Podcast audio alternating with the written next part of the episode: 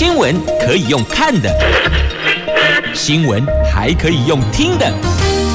亲切的早安问候，专业的新闻分享，欢迎加入美英主持的 News Online，说新闻给你听。亲爱的朋友，大家好，大家好，大家好，欢迎您再度锁定收听 News Online，我是美英，我是谢美英。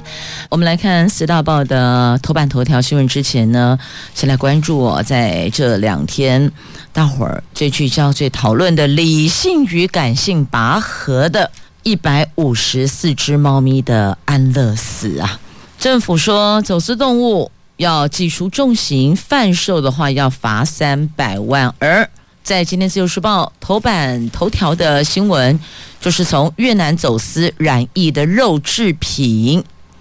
全面要清查通路为何？这要堵住非洲猪瘟呐、恐怕流入市面。那只不过怪的是哦，这是八月十九号晚上查获的，怎么会到今天才见报呢？这个是消息防堵呢，还是媒体在这一块的讯息掌握的没有这么第一时间呢？这因为两则放在一块儿，都在今天的。平面媒体的头版版面出来哦，不免多了一些些的联想。好，理性与感性的拔河啊，这农委会主委说，如果这些猫有狂犬病，就会咬人致死。好，这个各位，您要从理性面看，还是从感性面看待呢？好，来看四大报的头版头条，中时头版头，蔡总统今天直播打疫苗。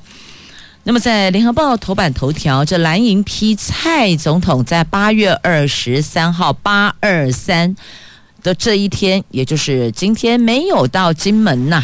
那总统府说，这个是因为防疫，所以改视察防空。那江启臣就国民党主席说，蔡英文姑息错误的历史观，靠炮战沾光啊。好，《经济日报》头版头条讲的是台积电要加入海运抢柜大战了。美国建厂采台湾制造、美国组装的模式，要拼十月装柜起航，要优先找航运三雄合作呀。也就是说呢，即便制造好了，但是没法运到美国去组装，也是零啊。所以只好来抢柜，抢这些航运的。这些货柜才能够把制造的零组件产品送往美国进行最后的组装啊！那拼十月份，很快，现在已经八月底喽，九月、十月只剩一个多月的时间了，是否能够成型呢？好，这个是在今天《经济日报》头版头条的新闻。好，那么接着我们来看详细的头版头条的新闻内容。好，我们先来关注这总统打疫苗。蔡总统今天要直播打疫苗，国产高端今天开打，官兵对施打什么样的疫苗有选择权？对，但有选择权，可是有没有那个数量到台湾？这个。才是真正的重点啊！每个人都选择权，只是最后到底能不能够打到你心目中排序一的疫苗呢？得看台湾有没有现货呀。这第六轮的国产高端疫苗今天开打了，蔡总统今天早上将公开接种，但是年轻族群预约状况仍然不如预期。指挥中心在破例为高端提供三次预约的机会。据了解，新兵入伍可能被迫接种高端。苏院长昨天。在高雄受访回应，新兵入伍依照疫情指挥中心的规划及国防部的安排。国民党立委温玉霞则提醒国防部，对部队官兵不可以有强制接种国产疫苗的行为。何况国防部长邱国正曾经说过，官兵对疫苗有选择权。但我觉得选择权。我们都有，但重点是有没有那个量啊？啊，到底台湾现在有没有这些其他除了国产高端以外的选择的疫苗可以施打？我有选择权，但并不代表我打得到啊，这个是两回事哦。所以，如果都把重点只放在选择权，那官兵最后还是只能打现在有的那一种疫苗啊。现在有的是哪一种疫苗？现在有就是高端呐、因为莫德纳已经有说了嘛，那还是要优先提供给一到三类的国人施打。那么再来，AZ 现在有没有现货？所以我觉得应该要一现有的可以施打的提供选择，这样子是不是才是比较精准的一个提供的选择权，而不是一个。口惠而不实的一个选择权呢？你可以选择很多啊，台湾博啊，你可以选择莫德纳，你可以选择 AD。高兴的话，你也选择娇生啊。这台湾没有啊，是啊，我们都有选择权，但我们选择的是不是能够打得到，那是两回事哦。好，那如果有规定，因为官兵所有的阿兵哥都得要集中这集训呐，都住在一起的啊，都是密集式的。生活在一起学习跟训练的话，那有没有可能最后就会被要求有什么疫苗打什么疫苗了呢？所以有选择权是一回事哦，能不能打得到那又是另外一回事哦。尊重官兵意愿是一回事，但是不是能够实现你对官兵的尊重，那又是另外一回事哦。那指挥中心丁。爽约率就是说，好，你说了要打，结果没有打，怎么回事儿哦？你已经说你愿意接种疫苗，可是最后为什么没有接种疫苗？那要看中间的落差的原因是什么，造成的原因是什么？是因为我要打 A 没有 A 啊？你告诉我说只能打 B，可是我不要打 B 呀，那这样怎么办嘞？是啊，这一块又当如何解套跟处理呢？好。中时头版头条的新闻呢？那总统今天要直播他打高端疫苗，在今天自由经济跟联合的头版头条的新闻呢，来看《自由时报》头版头条，这国内。首度查获从越南走私的香肠、火腿等肉制品，验出了非洲猪瘟病毒，总计有七十一点八六公斤都已经全数销毁了。由于嫌疑人并不是第一次走私，研判先前已经有越南走私猪肉制品流入市面。农委会主委陈其中说，正全面的清查上中下游通路，阻断可能感染的风险。这是。是云林县警局斗六分局日前接获线报，在八月十九号的晚上，在新北市的新庄区的一处民宅查获了这一批的非法走私产品。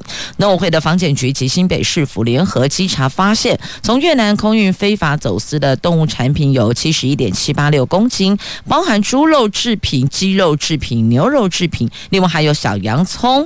走私业者进口大量。月饼等肉制品，透过夹缠的方式把走私的猪肉夹带在合法肉品当中哦。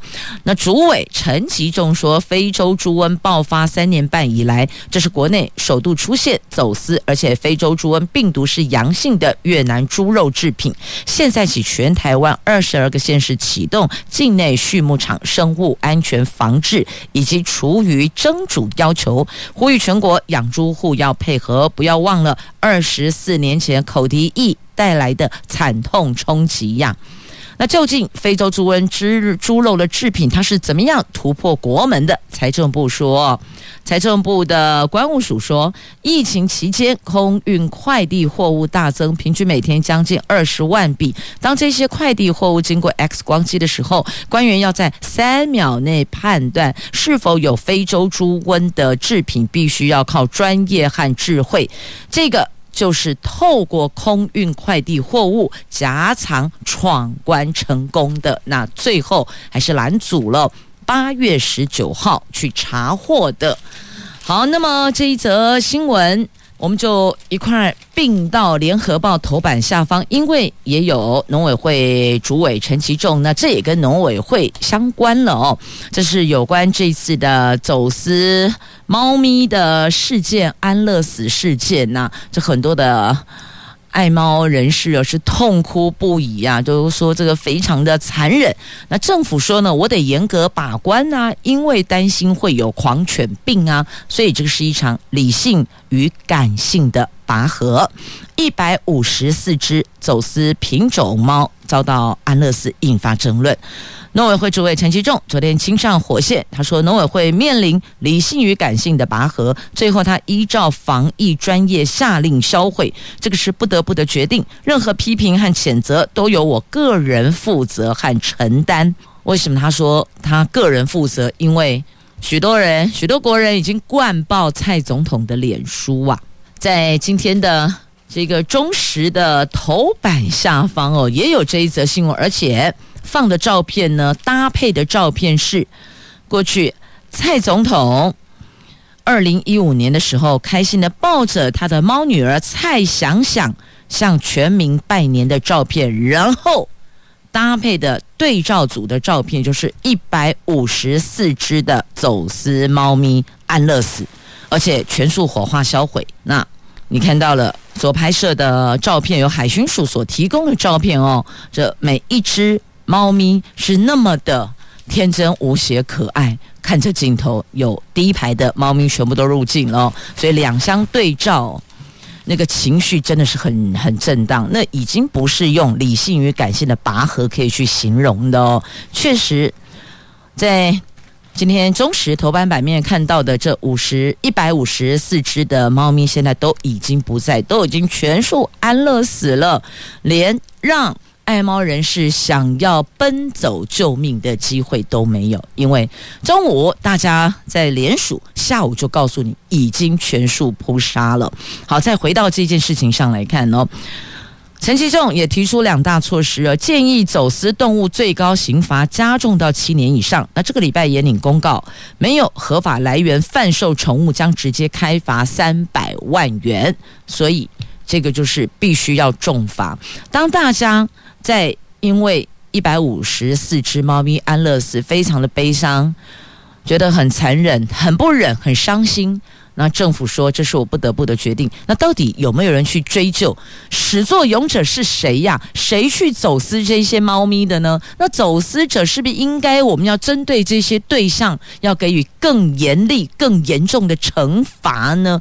为什么要走私动物呢？动物何辜啊？今天。被安排装上船，送到了任何一个陌生的国度，结果被抓到了，全数被安乐死。所以，我们应该要把那一个罪魁祸首揪出来呀！要重罚的是这一块呀。那事情发生了，我们一定要预防，下一次不可以再有这种事情。要针对做这种事情的。要给予更更更严厉的惩罚，让以后不要再有这样的事情发生了。任何一只小动物，任何一条生命，都值得被呵护、被尊重。但政府会告诉你，官员会告诉你，我站在我站在把关的当口下，这个是我的工作，我不得不。然后大家开始动荡、震荡、拔河。那为什么不在源头就遏制呢？你要进口。不是不行嘛？那就透过所有合法的检疫的程序，让这些动物进到台湾，它是安全无虞的，它是没有健康问题的，它是没有任何疑虑的，这不是皆大欢喜吗？针对动保团体诉求，防疫与动保并重，让走私动物走完检疫流程，确认没有传染病就可以免除销毁。对此，陈其仲回应，农委会感性上。希望动物留下来，理性上则希望专业处理。后来专业评估认为，即使走私猫咪通过检疫，相关疫情还是有长期的潜伏期，难以保证安全无虞。尤其患有狂犬病的猫狗，如果去咬伤人类，致死率是百分之百。所以他强调。陈其仲说：“这个是重大公众议题，走私动物疫病风险是很高的，不宜针对销毁与否做法规调整，而且不论用何种方式都不可能开放领养，因为风险只会更高啊。”好，对此我们要求的就是在源头遏制，要从严立法，如果该修的法我们就去修，希望这样的事情以后不要再发生了。相信所有。热爱生命的朋友们，不管是热爱动物的生命，还是热爱热爱任何任何我们好吧，我们人类的生命的人，每一条都是宝贵的。我们希望未来不要再发生这样的事情。怎么样做下一次的防堵？这个是非常重要的。那再来，那为什么这一次他们可以敢这样子做一些这个走私？不管是动物，或者是一些有问题、有状况的肉品。那抓的都是一个空窗，抓的都是一个现在的那种，就是整个空运快递货物的需求是大增的，货物量是大增的。他就是抓大家都很忙的时候走这一招，就回到《自由时报》头版头条，走私染疫肉制品一样。为什么这个时间点？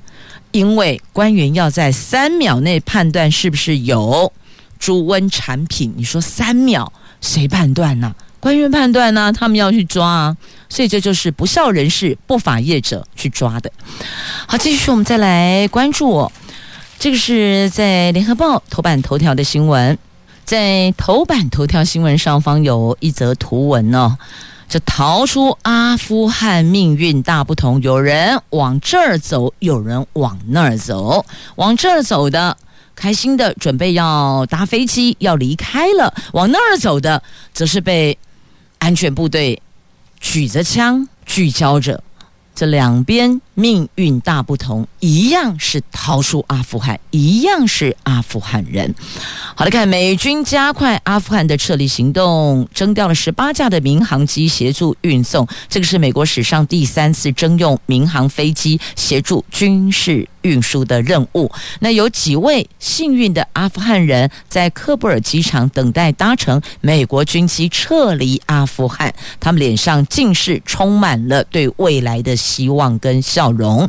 那另外一端呢，被枪举着的，这个是非法入境到土耳其边境的阿富汗人。你看，被安全部队给逮捕了，全部排排站，军队举着枪，所以命运大不同啊。好，接着来看，在今天联合报头版版面的头版头条的新闻。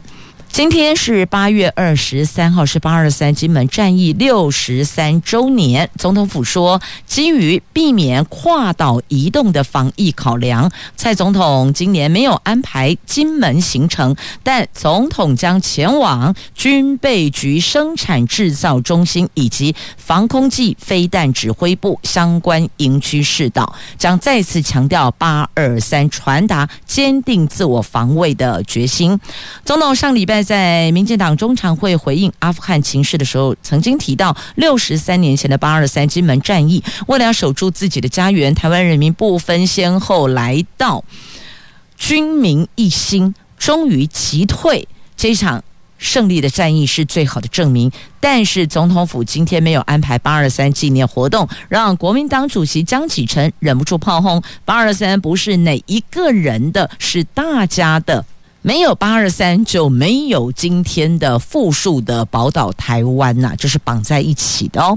那江启臣昨天到金门祭祀当年阵亡的官兵，他说每个人都应该记住。当年八二三战役，特别是对于两岸和平有深远的意义，执政的民进党政府应该要来纪念八二三。所以他批评民进党曾经有党职人员说八二三炮战是国民党跟共产党的事情，跟台湾人没有关系。蔡总统姑息党内错误史观，要靠八二三炮战来沾光，令人不解。而民进党片面断裂的历史解读，也是国家历史记忆的灾难。相较于民进党对八二三的静默，国民党主席候选人是争相向八二三致敬。继江启臣之后，另外一位国民党主席候选人朱立伦今天将飞往金门到太武山军人公墓祭祀。国民党主席候选人卓伯源也说，八二三炮战保卫了台湾的安全和平，但民进党却故意忽视。前副总统陈建仁更曾经在二零一八年南台湾水灾期间带着全家到金门度假，也不愿意参加太武山下的纪念活动啊！好，所以一个八二三，因为政治因素又再次受到了瞩目。真的衷心期盼哪一天不要沾到任何的政治口水，我们就事论事来看待，确实没有八二三，台湾今天也没有办法。青天白日满地红哦，全部就换齐了，也不会有这个民主复述都没有，这这就事论事了啊！无论这是哪一个党跟哪一个党，但那就是一个写这个铁铮铮的历史哦，不容抹灭的历史。我们就事情来看待，我们不要沾任何的政治颜色跟喷政治口水，好吗？好。那也尊重总统府说的防疫，所以改视察防空，我们也认同。但是不是可以在政府要求大家要做到防疫指引，做好防疫工作？建议我们在目前因为是二级警戒，但是呢，我们是降级不解封嘛，在这种情况之下，是不是我们应该要有一个共识？譬如说，有一些可能会人群比较多的，那当官的。或是民意代表应该要更率先做表率，而不是一直穿着背心去蹭。很多人就这样子啊。譬如说，最近我们讲中原普渡好了，其他县市政府我不是那么清楚，但是呢，桃园市政府的确有建议所有的民意代表跟官员，包括民意代表的助理，那官员还有可能这个官方的代表哦，建议不要出席公祭与。中原普渡，这真的是有直接建议我们的。那遵守规定，认为防疫优先的，好，我们都没有去，最后就发现是啊，也有其他的人就穿着背心在那儿，还跟着法师诵经一个小时。那当然这么说啦，每一个人对这样的事情那个解读跟观点不一样啦。往年我们也都会出席，但今年因为防疫，所以我们就很尊重政府给我们的建议，我们也遵守这样的建议规定。没有前往，可是后来发现不对耶，好像为什么其他人都去了？为什么有人都去了？是不是如果大家能够有这样的一个共识，防疫优先的话，那是否在解封之前大家都遵守政府给的游戏规则呢？而不是执政党的民意代表率先先去破坏这样的游戏规则呢？那也如果您认同的话，那是否也可以给一些良性的劝导？告诉他们说，既然有这样的防疫的要求，是不是大家在这个时候，我们心诚则灵，那各自做自己认为应该要做的事，把角色扮演好，防疫优先呢？好，这个是最近有接到的一些声音哦。人家说，我们就说，因为桃园市政府有建议。我们是真的建议我们不要出席，我们也觉得有道理，因为群聚不好嘛。你说普渡的时候也是大伙都排排站在那里，好了，你说距离拉开来，口罩戴起来，那如果这样都可以的话，那为什么政府还要建议我们不要这么做呢？那应该就是说，那就自由选择，你们自行决定好了。但不是，而是建议我们公祭跟普渡都不要出席，那我们就遵守政府的建议，但。可是，就因为还是有人这么做，所以有些不是太清楚这样状况的民众，可能就会觉得说啊，为什么这个有来，那个没有来？那是不是大家能够更有共识？防疫优先，放下选举，选举先放两旁。防疫摆中间，这样才对，不是吗？接着我们来看《经济日报》头版版面的新闻，先来看头版头条：台积电加入海运的抢柜，贵就货柜的柜哦，抢柜行列。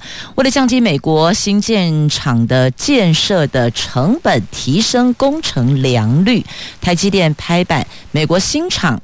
无尘室等基础建设工程必要组件将采用台湾制造、整厂输出美国组装的策略，并透过海运从台湾运往美国，估计将要使用四五千个货柜，运输总花费至少三十亿起跳。第一批。部件力求在今年的十月要装柜起航啊，所以只好投入抢柜大战，优先找航运三雄合作。那消息人士透露，这个案子已经获得台积电董事长刘德英的首肯。这次海运合作伙伴以台湾航运三雄优先。上个礼拜已经由最大无尘室工程协力厂汉唐出面，先和万海接洽。台积电说，不论。不评论市场上的传闻。那汉唐则证实，目前跟航运业初步接洽中，其他的细节就不便透露，也无法透露了。那业界人士指出哦，目前台湾到美国航运开价是。两万五千美金换算台币七十万，四五千个货柜要价二十八亿到三十五亿，这个还不加计到港之后透过货柜车运抵凤凰城新厂落脚处的费用哦，加上部分组件可能还得要以要价更高专门运送精密组件的气电车运送，所以保守估计台湾制造。整厂输出美国组装的运输费用，在这一块的成本增加至少三十亿起跳啊！好，那接着再来关注，同样在《经济日报》头版版面的新闻呢，这台湾股市。最近表现弱势，连破各短中期均线跟一万七千点的大关，行情似乎有持续向下探底的压力。不过，法人说，包括上礼拜五，台湾指数指其夜盘已经领先现货大涨一百八十五点，短线融资减肥幅度超过指数跌幅，加上行情下杀，出量似乎有止跌。转阳的味道，这三个讯号让短线指数已经酝酿跌升反弹的契机了。所以意思是说呢，不会再继续往下了。但到底会不会继续往下，也真的不是哪一个法人说了算呢？所以还是得观察关注，而且每一只的股票的状况又不一样，所以呢，还是要做足功课再上市场。好，再来这内资护盘毫不手软呢。我们从筹码面看，内资护盘真不手软，特别是投信，除了八月以来买超将近十六亿，上礼拜也买超将近四十九亿，投信也是三大法人中唯一买超的。八大公股行库上礼拜则大幅买超两百四十七亿，四大基金也积极的点火，日月光、投控、世界、南电、长隆等市场人气指标股，让上礼拜五的行情只有小跌三十三点收盘呢。接着再来关注的这个是有关立法院的新会期哟，面临纾困特别预算案挑战。囤房税将掀起论述，有四大公投牵动能源跟贸易政策。那新会期苏内阁要闯三关，立法院新会期将在九月份展开，苏内阁将有三大关要闯。第一个。中央政府的总预算案要振兴五倍券为主的纾困特别预算案得抢先通过。第二个，在野党对囤房税议题是磨刀霍霍。第三个，年底的四大公投案，这是接下来要拼搏要冲刺的哦。这三大预算案、囤房税，还有四大公投，早交、反莱猪、公投榜大选、重启和四公投。那立委盯着打炒房的成效，立法院财委会今天将到财政部考察打房措施执行成效。据了解呢，立委主要关心三大议题，包括打炒房新制的执行情形，还有疫后房地产的发展，以及囤房税延役情形等等，这都将是下个立法院会期攻防的重点呢。所以。这立委丁打炒房的成效，他们有三大重点。那立法院的新会期也有三大关要闯呢。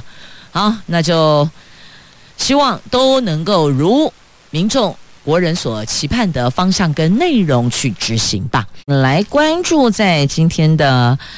中时头版下方的新闻哦，这真是伤脑筋啊！这陆军副司令的孩子哦，有这个酒后失态，而且因为他也是军官，因此国防部强调刑惩并行，刑罚的刑，惩罚的罚哦。这街头喝个烂醉，结果骂执勤的员警啊！这是陆军一名贺姓上尉。二十一号凌晨酒后，在高雄凤山区的街上大声喧嚣，并对前往处理的员警叫嚣。非常多的国骂三字经都连连出口，被警方以妨害公务跟公然侮辱等罪嫌送办，因为他所犯最重是一年以下徒刑。经过请示，检察官陈宇不随案解送。据了解哦，这一名贺姓上尉的父亲是陆军副司令，对此呢，军方强调将依刑惩并行的原则检讨严惩。那贺副司令对于治军是素来严谨的，自律慎严，对八军团形成刑罚并成的重惩处理是完全尊重。据了解呢，这个贺信上尉。已经返回队部接受队部的行政调查了哦，所以人家都说嘛，王子犯罪与庶民同罪，本来就是一样。王子犯法与庶民同罪，本来就应该这样子，不会因为你的父亲是陆军的副司令哦，就官拜星星了，所以你任何的过错。不当行为都没事，不对，还是依法论处。而且你看，自己还是现役军官，酒后在大街上失态，真的很要不得。所以人家说了，酒啦、毒品啊，这些都碰不得，因为它会让你丧失心智，不知道自己到底做了什么。接着来看，在既然讲到了这个国防部嘛，讲到了这个军人的言行哦，应该要更高规格的来要求之外，接着来看我们有关国军部分的话题，在今天联合报的 A 四要闻版面的头条，国军重新检讨各作战区防空火力部署，经过原强化。东岸防空火力政策之后，空军决定要重回强化台湾西岸的防空火力，将新建或是整建十二座的飞弹基地，提供新造的天弓三型飞弹进驻，跟爱国者二型跟三型的防空飞弹共同整合成密集反战机反火反飞弹的火网。来因应共军持续在西南空域跟台湾海峡上空的挑衅啊，我们也得要我们自己的防御能力嘛。那国军防空飞弹部署调整，近年是在共军二零一六年起实施的远海长航轰六机绕越我国东岸。那当时的国防部长冯世宽下令，把位在北部的爱国者二型、三型飞弹调整到东部机动进驻。补强东部原本只有短程英式飞弹部署，在攻三进驻东部之后，爱国者飞弹已经返回原驻地。那去年起发现，共军机舰开始在台湾海峡、在西南空海域、空域跟海域。密集的挑衅，那当时的参谋总长黄树光下令各作战区要检讨防空部队编组兵力及战术的位置，尤其要求北部第三作战区要针对辖区内的淡水河防，还有防空火力跟位置重新进行检讨，严密作战区，所以才做了这一次的整建的决定，要强化台湾西岸的防空火力呀。总之，台湾其实东西南北都不容忽略，也不可以去轻忽它，因为都有可能在某一个地方又来这里逛大街，所以该部署的、该强化的、该整建的，甚至该新制的，都得要做，就是因应。共军的挑衅跟挑战呐，好，再来关注《自由时报》在今天头版版面下方的新闻，这个偷窃高科技的机器要修法，针对这样的事件，最重关十二年，透过严厉的修法来遏制不法人士或是不法集团要做这种高科技机密的窃取，甚至把它给倒卖出去。中国近年来多次以高薪游说台湾的高科技人才，带枪投靠，收割我们的研发成果。那为了要防范红色供应链渗透，防务部及陆委会已经预告修正国家安全法，还有两岸人民关系条例，首度将营业秘密保障拉高为国安保护层级，违者最重可以处十二年徒刑。哎。那法务部预告修正国安法，要增修条文，明定任何人不得替外国、中国、港澳境外敌对势力或是他们所实时控制的各种组织侵害国家核心关键技术的营业秘密行为，这样子通通不行，违法就依修法后的最重的罚则来处理。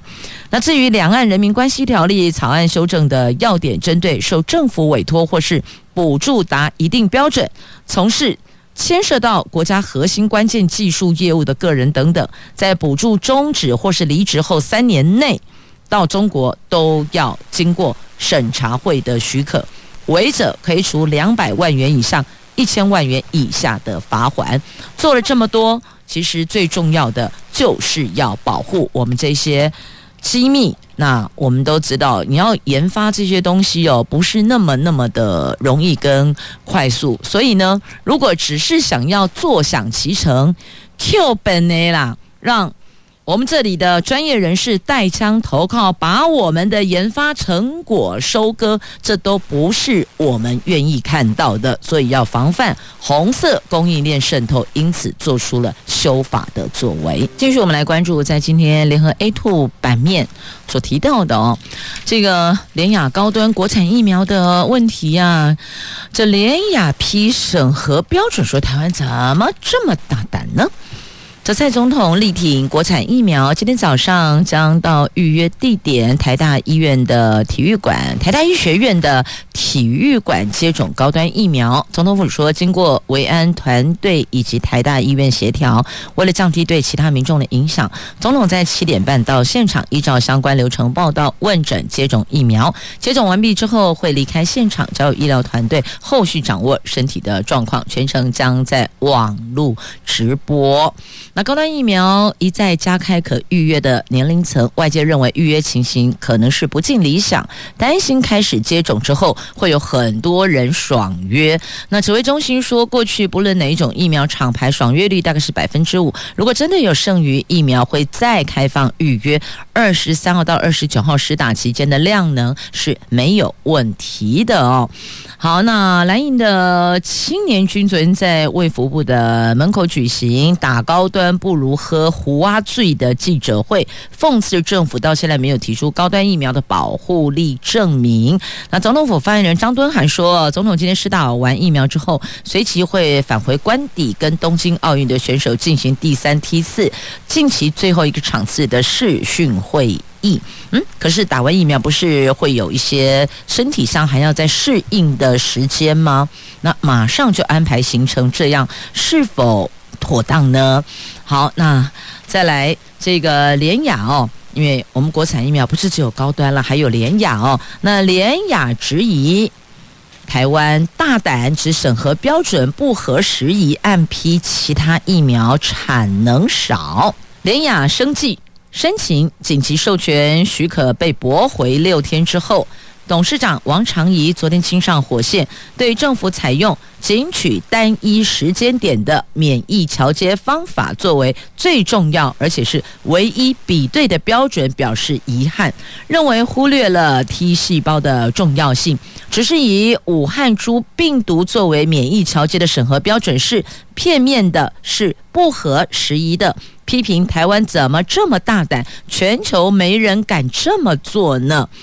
那他说。政府的标准可能比较仓促不周延，也没能全方位沟通，这个都可以理解。但是联雅疫苗是全球独一无二，不适合用单一免疫桥接标准来审查。希望相关单位可以随着疫情变化做滚动式调整标准。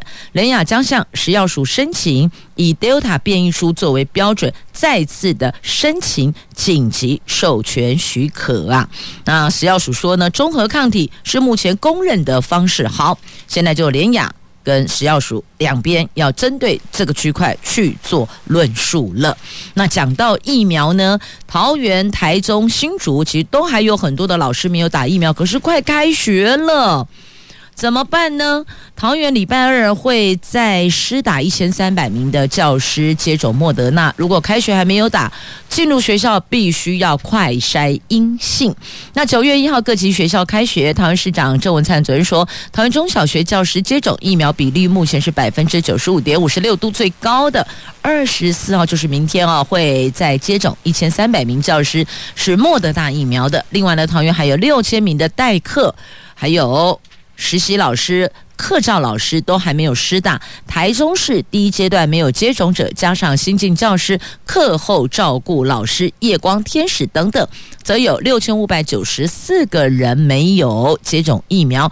中央都预定二十四号再配发疫苗。那疫苗种类由中央安排。如果开学日还没施打，必须要快筛阴性才能够进入校园。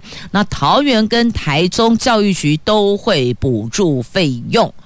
那这一趴呢，其实应该全国都一致哦，各地方政府都得要给予快筛的补助，而不是要让这些等疫苗等不到、没能施打的课照老师，或者是代课老师、代理老师，亦或者是新进教师哦等等，他们得去负担这笔的费用。不是我不打，是真的没有数量，没有那个剂量可以让我接种，所以呢，快筛。这个部分的费用就应该要由政府来处理才对哦。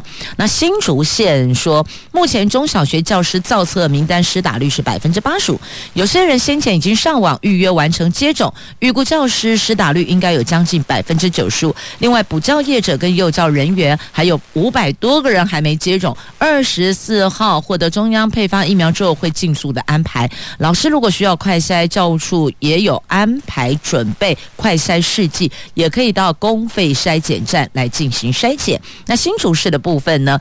预估老师疫苗接种率已经达到百分之九十七，还有大概五百名的老师还没接种，已经陆续安排施打。教育处也采购快筛试剂提供使用。那苗栗县中小学教师接种疫苗比率将近九成，全县。没有施打疫苗的代课实习跟课照班的老师，还有厨工、警卫等，大概有七百个人，县府将安排快筛，而且会负担这一笔费用，这就对了嘛。这个快筛试剂其实一个礼拜得筛检一次，你累计下来那个费用也是挺高的哦。所以现在告诉你，政府会买单。桃园、新竹县、新竹市跟苗栗都是一样的哦，政府都会安排。好，那继续呢，再来关注《自由时报》头版版面的这三则图文了。好，先来看下方的图文，看到了没？这二宫金次郎的石雕底加啦，这个是日治时期学校常常树立二宫金次郎的雕像，勉励学子向学。这位二宫金次郎是江户时期的思想家。那新新北市永和区有一处社区大学的生态池，有一尊二宫金次郎的石雕，推测是日治时代的文物，所以新北市文化局将邀请专家。学者审查有没有文资的价值。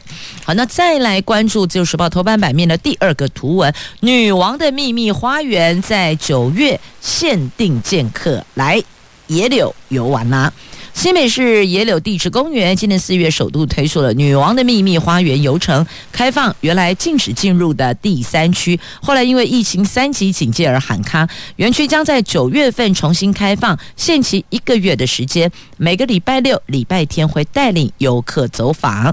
野柳地质公园是第三区的东南侧是海蚀平台，西北侧是峭壁，著名的豆腐岩。在峭壁下方的海石平台上面，另外还有二十四孝石以及马林乌石等地景，也是重要生态保育区。由于地形崎岖，必须要事先报名，参加者必须年满十二岁，而且行动自如，方便者才可以。我们有安排专人做解说。那再来第三个图文，澎湖水域游憩明天起松绑了，开放游泳、浮潜，还有潜水等等。因为疫情趋于和缓，澎湖国家风景区管理处从八月二十四号起，针对水域游憩活动松绑，在非群聚情况之下，开放游泳、浮潜及潜水等活动，但是必须要采十连制、量测体温等等防疫必要措施。那这一波开放的水域游憩活动，包括了乘骑风浪板、滑水板、冲浪。拖曳伞、水上摩托车、独木舟、泛舟艇、香蕉船、橡皮艇，还有水上脚踏车等等等各类的器具活动，那必须到现场报名参加。不过，参加水域活动还是要请您做好这个防护准备，再下水是比较稳妥的。感谢朋友们收听今天的节目，我是美英，我是谢美英，祝福你有愉快、美好、健康、平安的一天。我们明天空中再会了，拜拜。